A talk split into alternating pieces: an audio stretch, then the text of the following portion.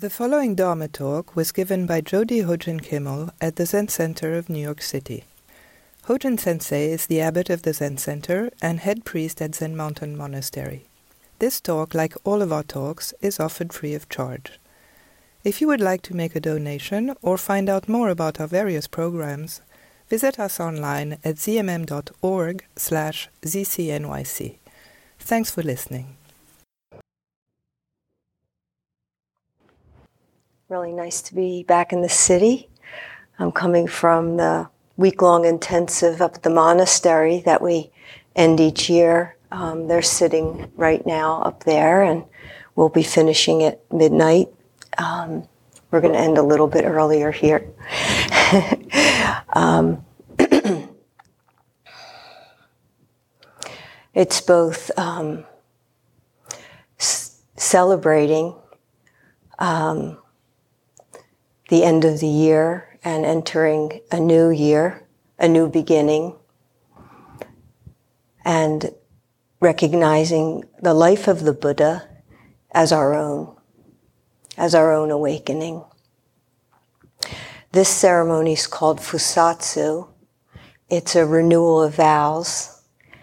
Um, in particular, the Bodhisattva vows, the way of being in the world, to be of benefit for ourselves and for all beings. Um, we each may have taken some kind of vow in our life. Um, and we know that vows need to be renewed.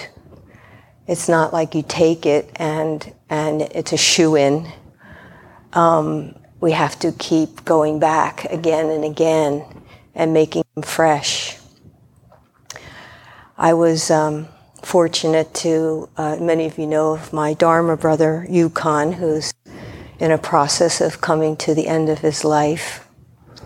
Um, what a joyful being, I must say. Um, and I'd stop in his room through the session, and just sometimes he'd um, be asleep or just quiet. I could see his eyes eyes moving. There was some movement. I'd introduce myself. Hi, hi. I, I call him Monkey. Hi, Monkey. It's me, Hojin. Um, getting ready to go to the city. Uh, I have a fusatsu. So I'll be back tomorrow. I'll see you tomorrow. Just wanted to give you some loving and see you before I go. And it's quiet. And all of a sudden he goes, fresh. So that's what fusatsu is, is to renew, to make fresh again um, our vows in the world. What for you is the most important thing? That's where the vow touches. It's not a resolution. It's not like I resolve to, you know, those are good. Um, it's different, I think. But it touches our, our deepest sort of way we want to be way we are and want to keep recognizing and renewing um, our virtues, our virtuous life, the life of the Buddha that we each are. But we have to keep going back and renewing. So, what for you is the most important thing that you might want to refresh? You may have many vows, but maybe there's one this evening that's broad, doesn't have to be specific, but that you vow to.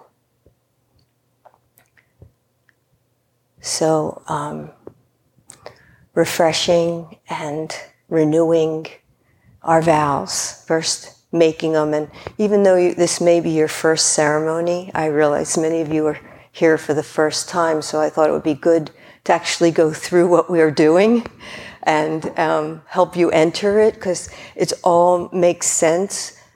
Sort of clear, recreating this sacred space together so that we can um, touch where we have done things, all evil karma ever committed by me.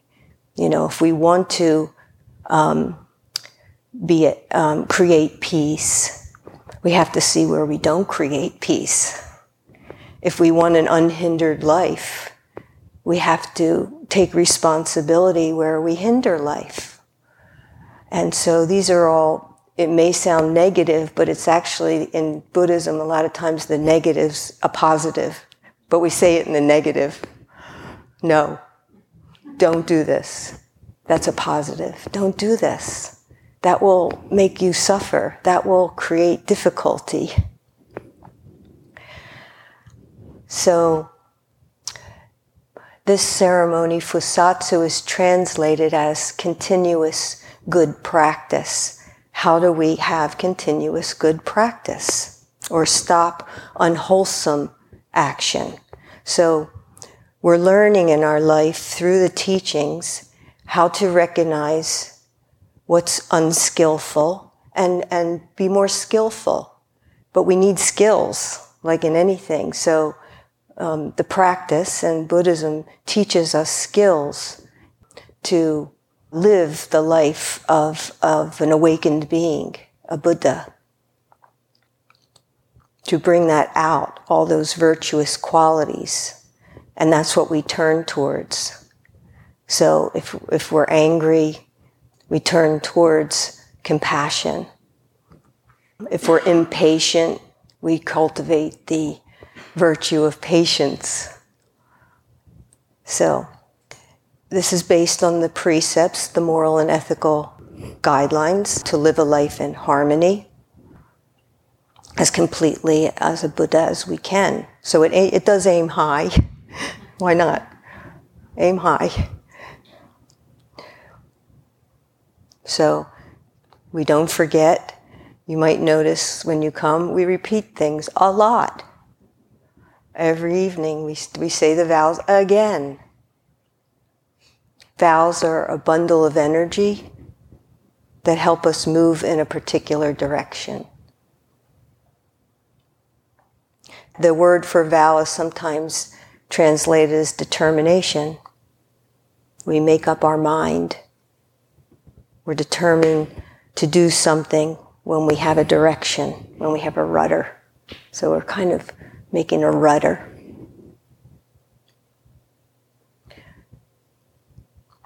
So the ceremony begins with zazen so that we can calm our fires, calm down.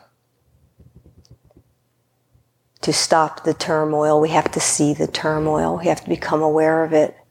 And so then we have our breath and our body that we can start to calm the fires down. So that's how we start. That's how we can renew. We got to calm down so we can see. And then we do bows. There's offerings. So I did it on, on behalf of all of us. And you'll get to do your own offerings. In this case, it's incense, candlelight, flowers, water, earth the elements, the aggregates that we're made of. So that's us up there, represented, who we are. And then bows.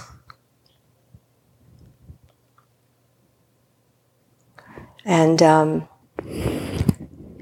bows help us touch the humility that's needed in our life. It, it humbles us. If, it does me, at least. I'll speak for myself. Going down to the ground. I can't see anything. I'm trusting. I touch the ground. I raise my Bodhi mind. That's what that is, raising the Bodhi mind. And when you sit a period of zazen and you see you know, you want to be like take off or blast off into some peace, and all you see is a lot of churning. Does that not humble you when you see your mind and all that it's doing? And so the bows help us remember how important humility is and reverence. And ways we begin things in our life and end are important junctures. So we begin very consciously and deliberately in that way. And then we do a unifying mudra that you, it's called Gasho. It's bringing together two things, non dual, right, into one. So when we when we do all these mudras, this is again is is a reminder when you put your body into that shape, it brings two things together.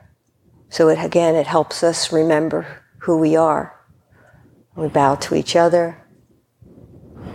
We bow to the salt. we bow to the river. We bow to our cushion.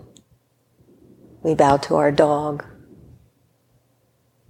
We bow to our painting. We bow to our bed. We bow to our food. All these things that we are, that are none other than us.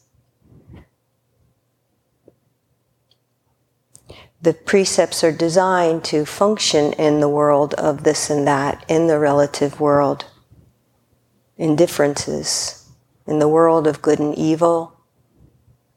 They're based on the realization of the Buddha. They are the definition of a Buddha, the precepts, how a realized being lives in the world of differences. And this word karma means is action. That's kind of the basic definition. It's, there's a lot you can study about karma but basically what we make of ourselves through action. What we do. Karma is a simple way of describing cause and effect. This being, that becomes. That being, this becomes. For every cause, there's an effect. And that effect becomes the next cause and it creates an effect.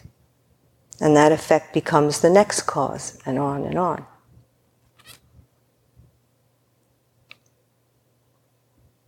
So, how we shape ourselves and how we are shaped by ourselves through thought, speech, and action body, mouth, and thought.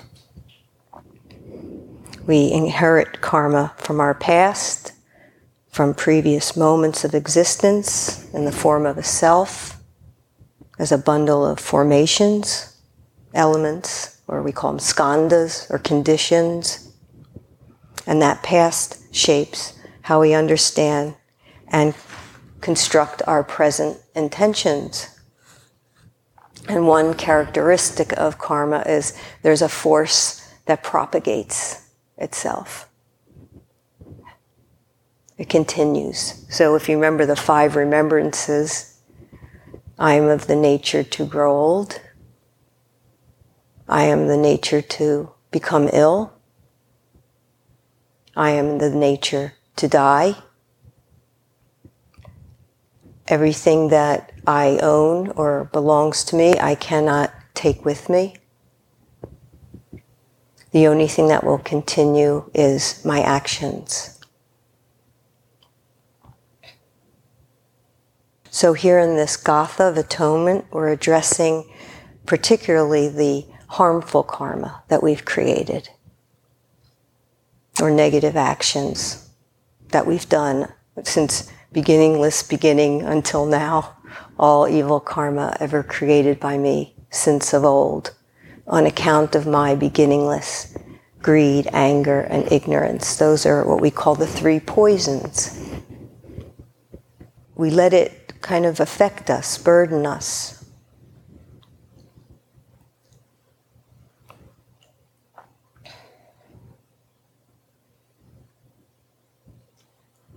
And that helps us move forward when we accept it, when we recognize the effects of our actions. And letting that recognition affect us, we're less likely to do it again. That's why it's helpful to acknowledge it and that begins a healing process. And it's not just because we say it, it's done. We have to keep refreshing this, this all evil karma ever committed by me on account of my beginningless greed, anger, and ignorance. And that's based on separation greed, anger, these poisons. We learn them. They're based on the illusion that things are separate from us. And when you turn the three poisons around, they're the three virtues the virtue of compassion, the virtue of wisdom, and the virtue of enlightenment. So ignorance isn't like you're stupid, you know, it's not like you're ignorant. It's just there's it's a bit dark in us. We don't we don't see. So there's not a presence of light or the light is dim. We don't really know what's real and true. And that's been going on for a long time. And then, wow, you're here in the Dharma. You found your way to the Dharma. What's that?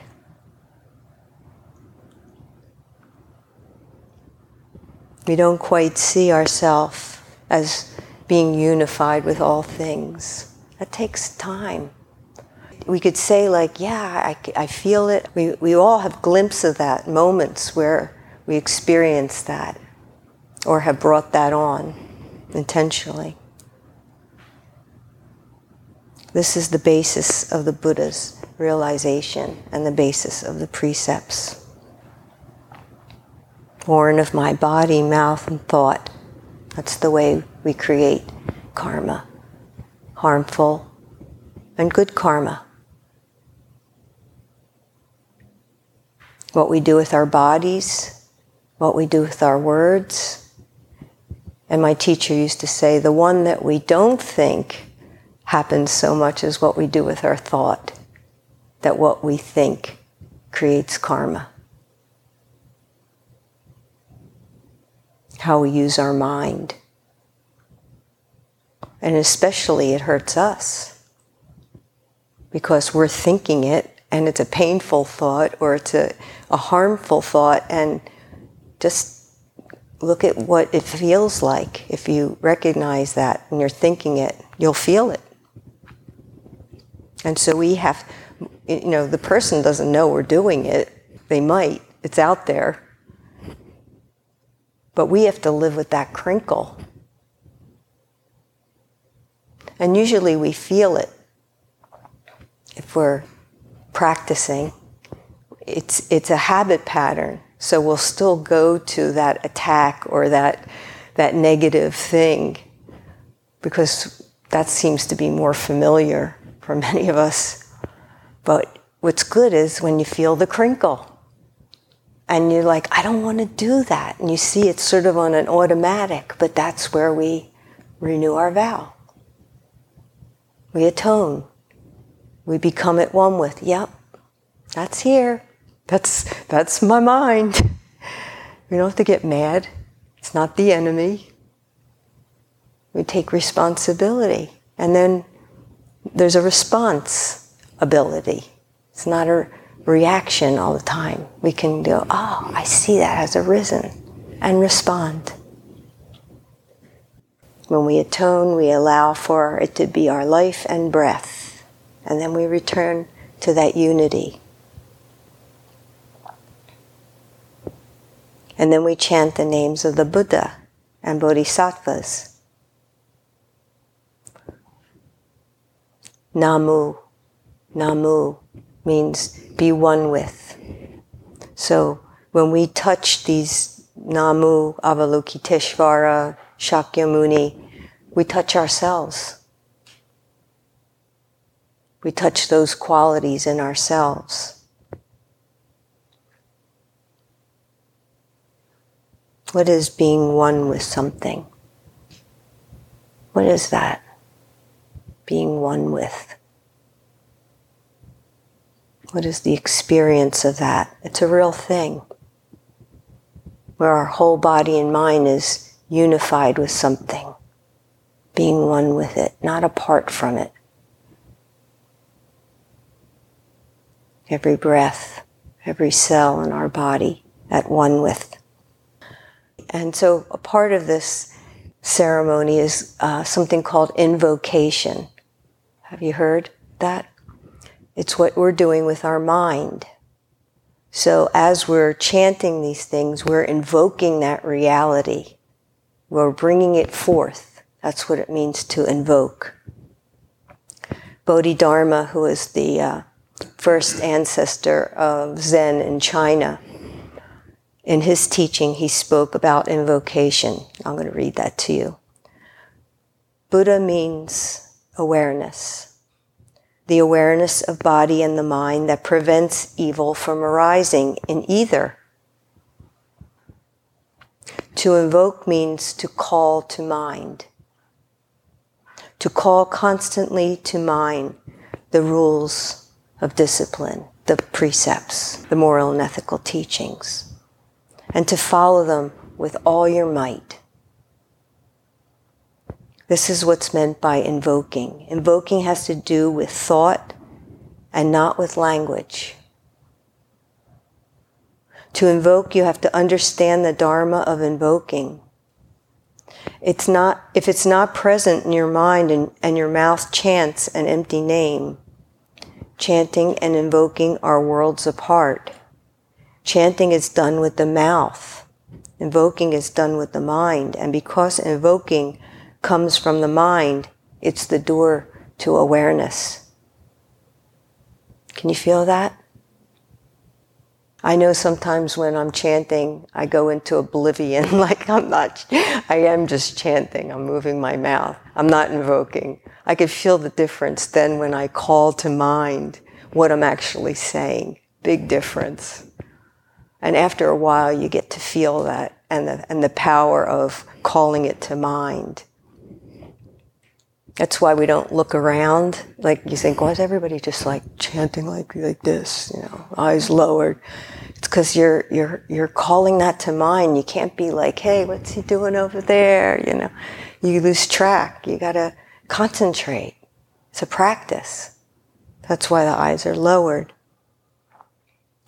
Chanting is centered in the mouth and appears as sound. If you cling to appearances while searching for meaning, you won't find a thing. Thus, the sages of the past cultivated introspection and not speech. The mind is the source of all virtues, and this mind is the chief of all powers. The eternal bliss of nirvana, of um, extinguishing all our um, uh, kleshas, our, our afflictions, being free. That's nirvana, free from suffering. The eternal bliss of nirvana comes from the mind at rest. It's zazen, resting. Birth in the three realms, desire, form, and formlessness, also comes from the mind. The mind is the door to every world, and the mind is the free ford to the other shore. Those who know where the door is don't worry about reaching it. Those who know where the ford is don't worry about crossing it. And this was written about the year 500. Same problems then as we have now. Realization is now. Why worry about gray hair? but the true door is hidden and can't be revealed. I have only touched upon the beholding mind. That beholding mind is the mind that unifies us with the Buddhas we chant. That beholding mind is the mind that can invoke the presence of Buddhas and ancestors. The deluded mind will keep us from seeing the Buddha we truly are truly. And if we cannot be disgusted or dissuaded and appreciate, we can notice what is arising, let it be, and bow in reverence and humility. The three poisons of greed, anger, and ignorance, or the thoughts of yourself, begin to weaken and give way to our virtues.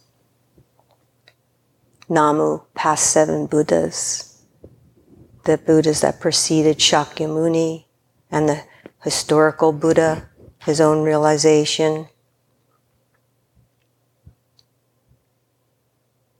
Manjushri, Namu Manjushri, the Bodhisattva of wisdom, Samantabhadra Bodhisattva of compassion.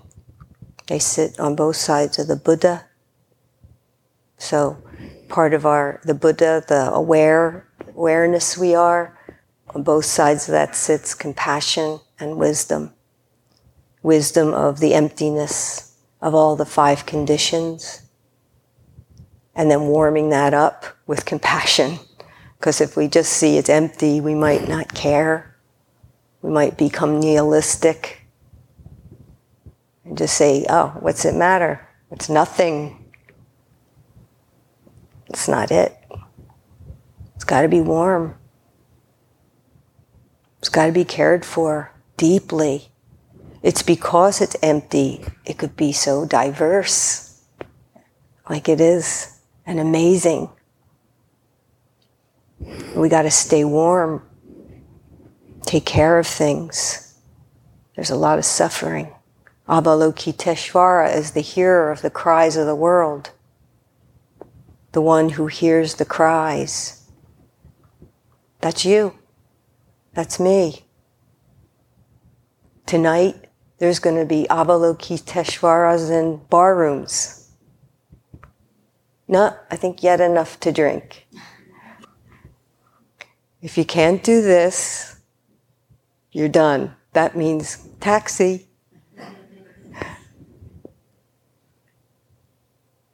That's somebody who helps us, saves us. That's Avalokiteshvara manifesting. And so all of these Buddhas and Bodhisattvas is our potential. So we become one with that potential. So you see how it goes? First we bow and then we we well, we create sacred space, we we offer, we bow, we acknowledge our past karma, our, our negative actions, and then we can take refuge in the Buddha, Dharma, wait a second. In this, in sentient beings are numberless. After that, skipped over there. Okay. So all of it opens way to keep opening, to keep opening. And then we chant the four vows, restating our bodhisattva intention. Sentient beings are numberless. I vow to save them. Desires are inexhaustible. I vow to put an end to them. And we're talking about desires that are unskillful, not the desire that you want to sit or that you came here to practice, not that kind of desire, but the desires that are harmful. Desires are inexhaustible. I vow to put an end to them. The dharmas are boundless. I vow to master them. The Buddha way is unattainable, but I vow to attain it.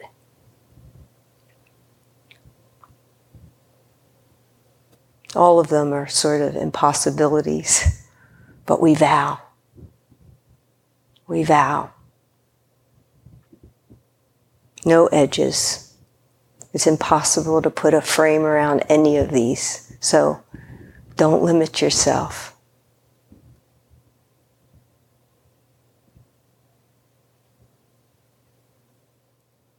To me, the impossibility of these vows is the essence of practice. We call it filling the well with snow. Carrying shovels full of snow down from the mountain peak and throwing it into a well. The sages do it all the time, and they get other sages to help them do it. it's ridiculous. But we do it. Of course, you can't fill a well that way. But it doesn't seem to bother them. They're not concerned with the goal, it's the process. That's what we involve ourselves in. Like Dogen says, practice and enlightenment are one. Okay. So I'm going to look at vow with you for tonight. We'll sit again after this, after we take refuge, is what we'll end with being one with the Buddha, being one with the Dharma, and being one with the Sangha. And I think it all boils down to one word being. And maybe all the precepts are contained in just being Buddha taking refuge in Buddha. That's the whole of it.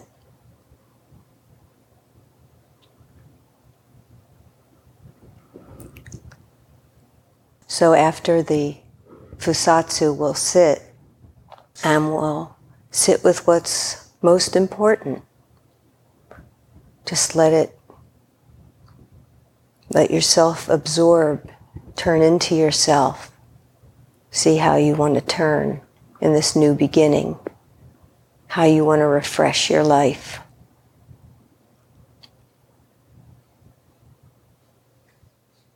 Choose wisely what will be a good thing that, that will impress you so you'll remember to turn in that direction. So vows can be a little challenging too.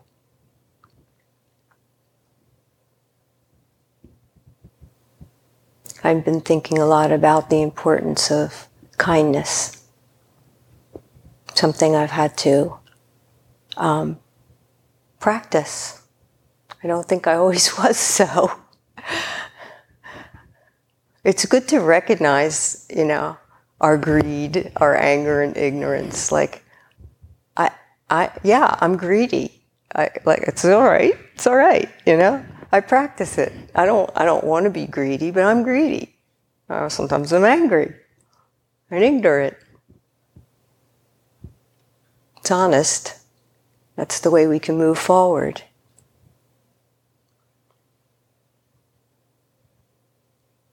So, a you can re- continually return to over and over. But the importance of kindness and the courage and strength it takes to choose kindness. You know, I could just, and maybe you can too, those moments where we just want to whack someone. Now, out of kindness, that's helpful. But if it's something else, sometimes that's good, right? Pull the rug out. But when we want to harm in some way,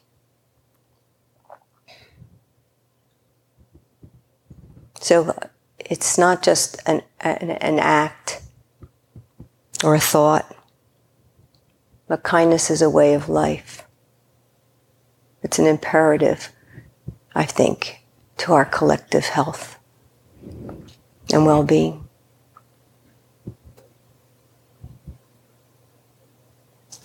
So to choose kindness over and over has been a practice so that it becomes more intuitive, that that's the go-to. That there's, it becomes no choice. It becomes intuitive. That's the response, but it's not what I learned. Well, somewhat.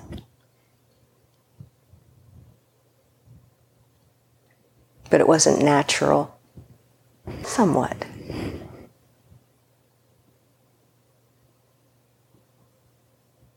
Buddha said, don't get worked up over difficulties. Don't get worked up over the things you're having to give up. Don't get worked up about how much time you've already spent on the path and how much remains to be covered.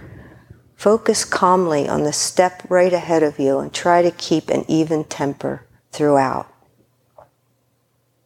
So being wise in what we vow to, not letting our fear of commitment hold us back, learning how to recognize a useful vow that aims at something really worthwhile, squeezing ourselves not too little, not too much, yet something that's outside our ordinary expectations and not so far that we come crashing down.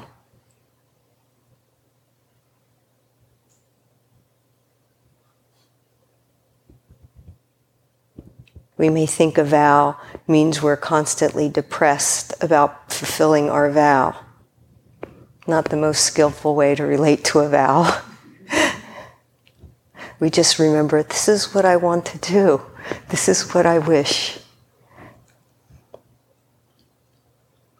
Energizing ourselves a little bit more, a little bit more, a little bit more, we thought possible.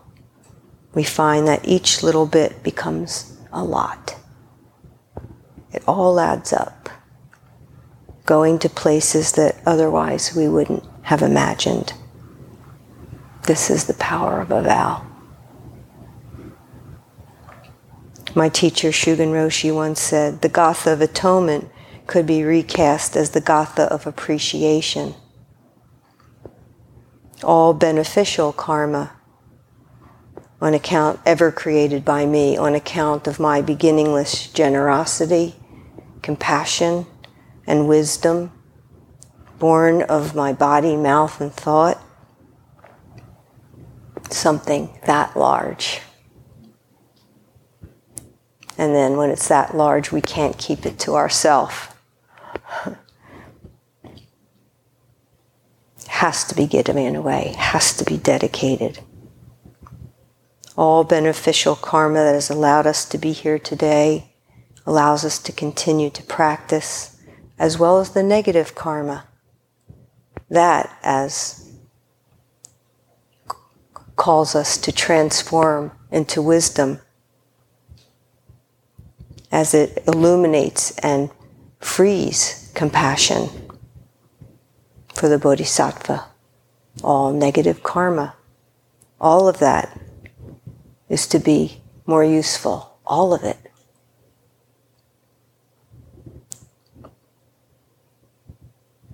So let that deepest yearning that you have find a voice, find an expression, and let that be your vow. So after we finish and when we uh, sit again, we're going to put out some incense boxes. And out of your zazen, when you're ready, you can, you're welcome to come up there's some powdered incense, and you just take a little bit and you touch it to your your third eye here, your your opening here, and you put it on the burning charcoal. Just sprinkle it, not not a ton of it. So don't take like a whole shovel of snow and put it in the well. Just just just a little bit, an offering, an offering. Okay, and you can. We'll sit. I don't know how much time we'll have yeah, we can we could sit maybe two periods, okay? And within that first one, you can get up quietly and make an incense offering. And uh, there's a number of us, so we'll have enough time. Thank you.